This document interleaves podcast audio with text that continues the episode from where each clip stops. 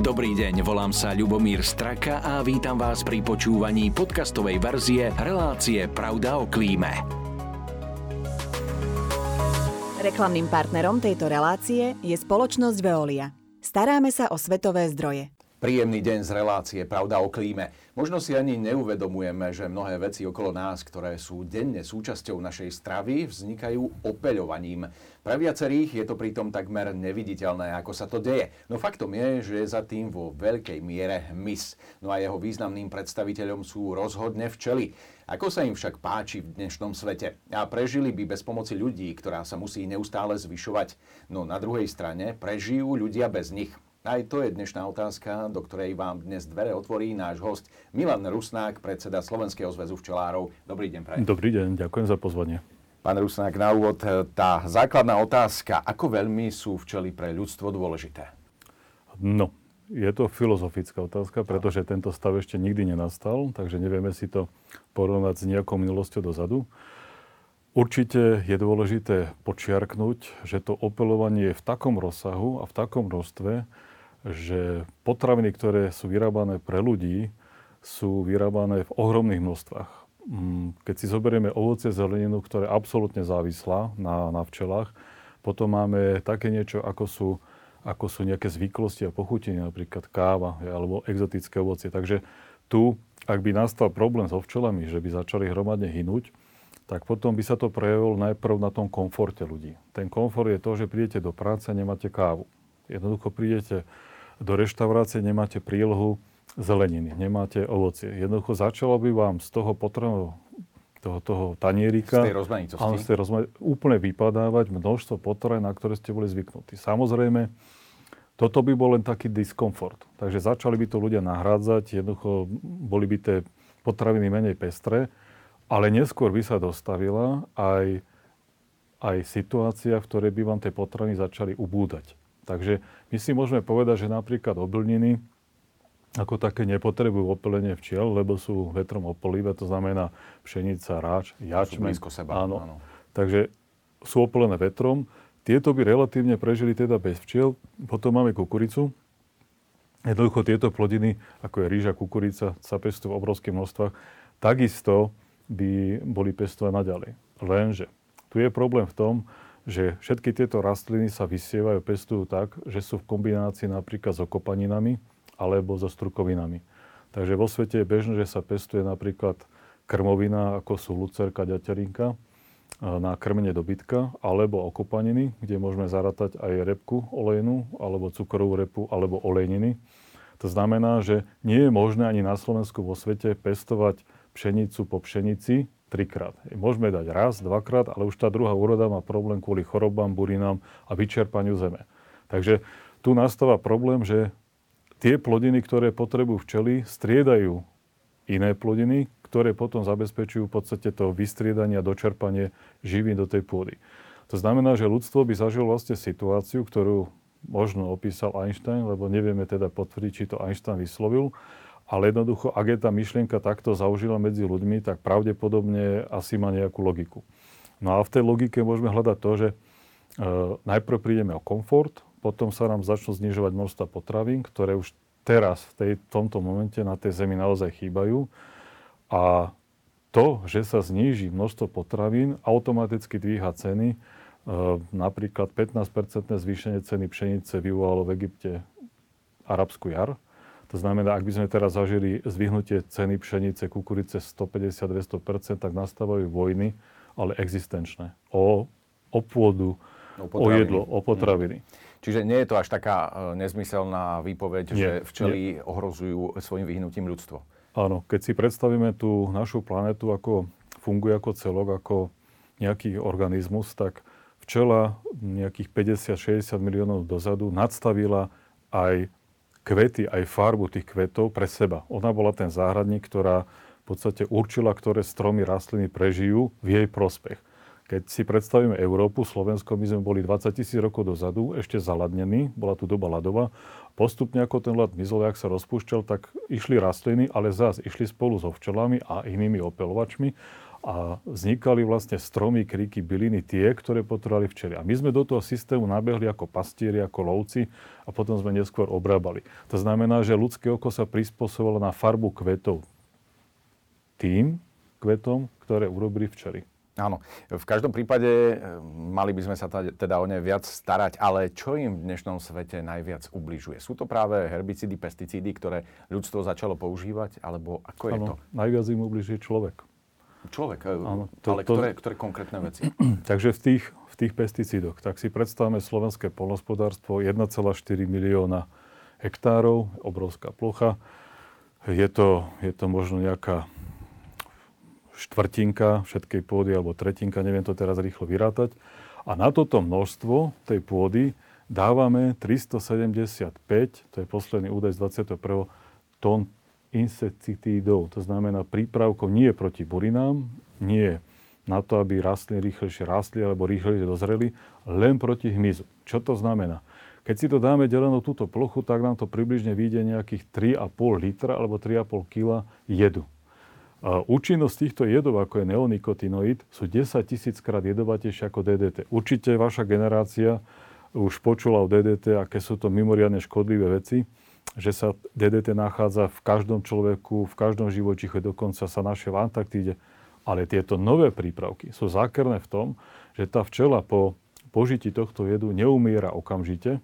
To znamená, že ak dostane priamy zásah, tak e, jej nervový systém sa zrúti tým, že medzi synapsami nepre, neprebehne vzruch, neodozdá si signál, to znamená, pozeráte sa na včelu, ktorá stále hýbe nohami a jednoducho nevie ukončiť ten pohyb a umiera na vyčerpanie nie na to, že je zlyha e, tráviaca sústava alebo nervový systém, ale na vyčerpanie. No a potom, toto je taký ten zásah v tej veľkej dávke a nebezpečnosť tých prípravkov je v tom, že keď to zostane ako reziduum, ktoré sa veľmi ťažko rozkladá a ide až do pôdy, ide do vody, ide do našich potravín, tak práve to, že zabráni tej včele sa množiť alebo hýbať, alebo je skráti život, znamená, že aj včelár, ktorý sa pozerá na svoje včelstvo, a není hneď priamo otrávené a zasiahnuté, tak sa pozera na organizmus, ktorý chradne, ubúda, ubúda včiel a nakoniec tie včely umrú tak, že sa nemá ani čo zohriať, nemá ani čo krmiť plod a to včelstvo vlastne hynie v takomto životnom krči. Ale to nemá čo zastaviť asi. Ak by sme to mali pozrieť na to, že e, na ktorú stranu mince sa prikloniť, či tí polnohospodári budú ochotní ustúpiť a zachrániť včely, alebo je to naozaj taká dôležitá vec, ktorej sa nechcú polnohospodári zdať? No, treba tu, treba tu jasne vysvetliť, že polnospodár je hnaný e, finančným osohom. To znamená, potrebuje zaplatiť dane, prácu, stroje, odpisy, jednoducho potrebuje zaplatiť náklady Takže on je hnaný tou spoločnosťou na to, aby tvoril. On nemá momentálne cieľ nejaký 25-30 rokov dopredu, čo je vyčerpanosť pôdy alebo nejaké rezidua. On chce v tom roku a budúci rok mať úrodu, ktorú zužitkuje vo financiách vyplatí. Toto im nemôžeme zazlievať. To znamená, že my máme teraz komfort, ako ľudstvo máme lacné potraviny, sme relatívne schopní si nakúpiť všetko, čo potrebujeme.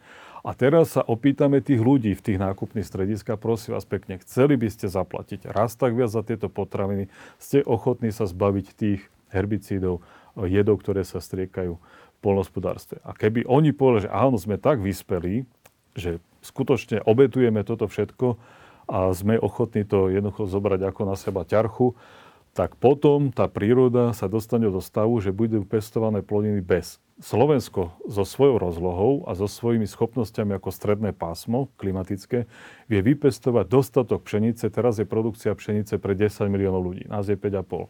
To znamená, dávame veľmi veľa kukurice.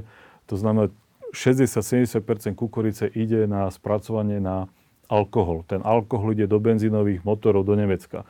Máme repku oleku, ktorá sa skoro kompletne spracováva len na prídavok do nafty. To znamená, že my nie sme žiadna naftárska krajina, že tu vyrábali pre okolitých bohatých susedov ekológiu. Takže toto pestovanie a to, táto finančná náročnosť jednoducho musí byť prenesená na spotrebiteľa. Buď to zadotujeme cez štát a všetci sa na to zložíme, alebo si to zaplatíme v potravinách.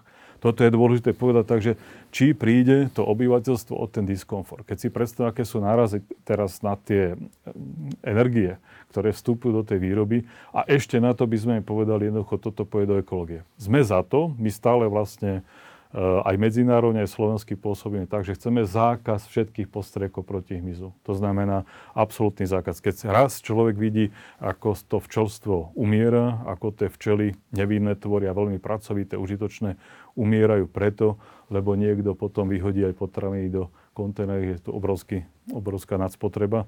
Takže toto záchrana, treba zastaviť. Áno, treba to teda, zastaviť. Teda, vo veľkej miere záleží aj od spotrebiteľov, čo ste vypovedali. Možno keby e, sme boli ochotní priplatiť si za niektoré potraviny, na druhej strane polnohospodári boli ochotní, e, ak sa to vôbec dá, nastaviť ten zisk v primeranej miere, nie v nejaký veľký, ak sa to vôbec dá, hovorím, tak by sme sa tam vedeli dostať. V každom prípade asi je tam aj nejaká miera solidarity s tými okolitými krajinami, ktoré si nemôžu dovoliť, alebo respektíve nemajú priestor na to, aby dokázali si vypestovať. No, tu, je, tu je presne ten problém, že Slovensko nemôže byť vytrhnuté z kontextu celosvetového európskeho. To znamená, že ak by sme my začali takto používať uh, herbicídy, pesticídy, tak aj tie ostatné krajiny, ktoré by potom tú výhodu našu zneužili a vozili by sem postriekané potraviny, výroba by bola vlastne s chémiou a vozili by to lacne a našich by zlikvidovali. To znamená, že to musí byť absolútne globálne pochopené tak, že ideme do toho všetci. Áno. Je to veľmi ťažké. Pýtam sa aj v tej súvislosti, ako rýchlo sa dá založiť taká tá včelia rodina a koľko ich dnes na Slovensku evidujeme. Možno by bolo fajn, ak by sa ten počet rodín zväčšil, keďže je tam takáto nepríjemná úmrtnosť vďaka pesticídom. No, včelia rodina sa zakladá tak, že bude to prirodzenie a včelstvo sa vyrojí. Na rojenie sa pripravuje 25 až 30 dní. Včelstvo zosilnie, to je ten apríl, na konci apríla, začiatkom mája v podstate vybieha skoro polovica tých robotníc aj so starou kráľovnou. Zavesia sa na strom, ten úkaz všetci poznáte. No a ten roj je odchytený, dá sa do úla, kde sa im dá vystavať 10 rámikov medzistienok, to je vlastne ten, ten vosk, ktorý oni potrebujú k životu, aby vystavili dielo vystávajú svoje dielo. Do toho matka zaklade od druhého dňa plod a približne o 23 až 25 dní začínajú z tých buniek vyliezať nové včely, ktoré už idú do tých svojich, e, do tých svojich e, funkcií, ktoré majú v tom úli, zapoja sa a to včelstvo začína byť kompaktné. To znamená, že od prípravy, od toho začiatku apríla, vyrojenie a a taká tá plná hodnota včelstva je niekde za dva mesiace. To je prirodzené. Umelo sa to robí tak, že včelár vybere zo včelstva, ktoré existuje, z veľmi silnej rodiny na 20 až 30 rámikoch, zobere tri plasty s plodom, k tomu dá dva plasty s krmom, s zásobami a k tomu pridá umelo vychovanú matku, matečník, bunku, z ktorej o dva dní vylezie matka. To znamená, že od prvého dňa, keď to spraví, tak Niekde na 15. deň máme matku, ktorá kladie vajíčka, už je teda išla na stupný let, napárila sa a začne klásť vajíčka, takže to je na 15. deň od začiatku tej práce a zase o nejakých 25 dní, keď už začínajú sa liahnuť nové včely, včely vývoj robotnice 21 dní, tak to včelstvo začína byť plnohodnotné, len v tom je rozdiel, že je ešte slabúčke, to znamená po nejakých šiestich týždňoch máme odloženec, sme si odložili z toho včelstva časť, kde už začína ten normálny život včelie rodiny, ale tá včelia rodina je ešte slabá. To znamená, že ten včelár ju ešte musí dochovať do stavu, aby bola sebestačná. To približne trvá tých 6, 8, niekedy aj 12 týždňov podľa oblasti Slovenska, podľa znášok a prísunu pelu. Takže vychovať si novú rodinu alebo získať ju z prírody je od 2 až do 4 mesiacov. E, pýtam sa aj v tej súvislosti, že e, možno tie pesticídy neškodia len včelám, ale škodia aj e, ľuďom. A vidíme to aj na demografickom vývoji, ako slabne demografický vývoj, minimálne teda na Slovensku sa to dá pozorovať. Dá sa to nejak analogicky prirovnať aj k tým včelám? To znamená, že nejak to okolité prostredie a všetko to, čo robí človek tou chémiou, istým spôsobom vplýva aj na reprodukčný proces včiel? Alebo tam je to úplne inak? Na reprodukciu včiel to určite vplýva, ale tým, že je to vlastne rýchlo obrátkový živočích, to znamená, že za ten rok si vieme spraviť novú rodinu z toho včelstva a skutočne, keď sme to urobili alebo prerátali na ľudský život tých 80 rokov, tak tá pôvodná rodina organizmus vie vyprodukovať minimálne 80 štandardných nových rodín, kdežto človek sa do týchto čísel nedostane. Ale tu je veľmi zaujímavé porovnanie, keď si pozriete spotrebu pesticídov, eh, herbicidov na Slovensku, tak krásne si môžete zobrať eh, graf alebo linku, ktorá vám ukazuje eh, poruchy detí. Takže to, čo vidíme na včelách, to, to také rýchle behanie, to, takáto nervozita z tej otravy, nevedia sa v podstate dostať do svojho životného štýlu včelieho, do toho, do toho spôsobu života v tej práci, v tom úli. Nakoniec z toho úla vypadnú, ale keď sa pozriete do škôl, tak napríklad nám pribúda veľmi veľa detí, ktoré sú úplne nadmieru aktívne. ADHD alebo nejaké áno, podobné áno, veci. to sú, to, a toto číslo rastie. My sme trošku s číslami pozadu, čo sa týka Európy. To znamená, že v Európe je každé šieste dieťa aspoň trochu chytené alebo poriadne. To, číslo je teda menšie tých, čo sú už priamo diagnostikovaní. Ale na Slovensku ten trend začína naberať tú istú výšku, čo v Európe. To znamená ten vplyv na tie deti, že sú neposebné, nevedia sa koncentrovať. To nie je genetika. To nie je genetika. Jednoducho, je to ovplyvnené tým, je to čo ovplyvnené človek, potravou, samozrejme. áno, tým, čo človek vlastne zje. Možno ešte tak v krátkosti, ak sa pristavíme aj pri chorobách včiel, pretože áno, istým spôsobom im škodí človek, ale na druhej strane majú mm, čo robiť, aby bojovali proti svojim nástrahám, ktoré sú z prírody. Či už e, sú to nejaké vírusy, nejaké plesne, m, parazity, e, klieštik napríklad. E, Dá sa, e, respektíve, ako sú na tom včely s týmto? Je to, je to silnejšie ako tie pesticídy, alebo keby sme to porovnali na misku váh? No, príroda je zariadená tak, že ona si vytvára vlastnú rovnováhu. No a v prírode bol vyvinutý organizmus, ktorý škodil včelám. Na včele indickej bol klieštik včely. No a varóza, je to latinsky, určite ste o tom veľa počuli, čítali. No a zas človek urobil takú vec, že Angličania na územia, kde mali kolónie a vôbec všeobecne Európania donesli do Ázie včely európske tieto včely sa tam použili preto, lebo mali nízku bodavosť proti azijským a hlavne mali veľké výnosy z kvetov. No lenže, keď umreli včelstva, boli uhyny v Európe, tak potom sa doplňali z Ázie. To znamená, že bol znova klieštik prehodený z indickej včely, preskočil na našu európsku. E, indická to rieši tak, že keď zistí, že má veľa klieštika, opustí plod a dielo na včelách sa klieštik veľmi málo prenáša, urobí si nové dielo, nový plod a ten nechá normálne zožrať dravcom. Kdežto európske včely neopúšťajú plod, ho bránia svojim životom. No a vlastne ten klieštik sa neustále množí na plode, ktorý v podstate ide, ide v, tej, v tom množení krát 5 každý mesiac. To znamená, že ten klieštik jednoducho sa nedá vlastnými silami zo teraz nejakým vykinožiť alebo nevedia, nemajú systém biologicky vypracovaný, aby sa ho zbavili. To znamená, že človek prišiel, áno, prišiel na to, že ten klieštik má nejakú biológiu a v období, keď včely nemajú plod, to je od Vianoc do nejakého 6. januára do troch kráľov, na Slovensku prestanú včely plodovať a v tom čase, keď nie je plod, je ten klieštik na včelách a ľudia majú vymyslený systém, je to systém s chémiou, kde vlastne urobia postrek s acetónom, aerosol, no a ten liek vlastne zabije každého klieštika, ktoré na včele to padne. Toto je chemická cesta. Potom poznáme cestu fyzikálnu, kde vlastne počas leta sa zavre matka na dva rámiky, volá sa to izolátor, ako keby sme si dali človeka do izolačky. Má obmedzené množstvo e, kladenia plodu, to znamená, že v úli sa kliešti nachádza iba pár kusov na včelách, ale všetko je sústredené na plode. Ten plod sa potom vyberie, matka sa pustí a plod sa vyberie do tej termokomory, kde sa zohreje, včelý plod vydrží, väčšina vydrží, nie všetok, ale vydrží a klieštik umiera vlastne na popukanie aminokyselín a bielkovín, ktoré má v tele.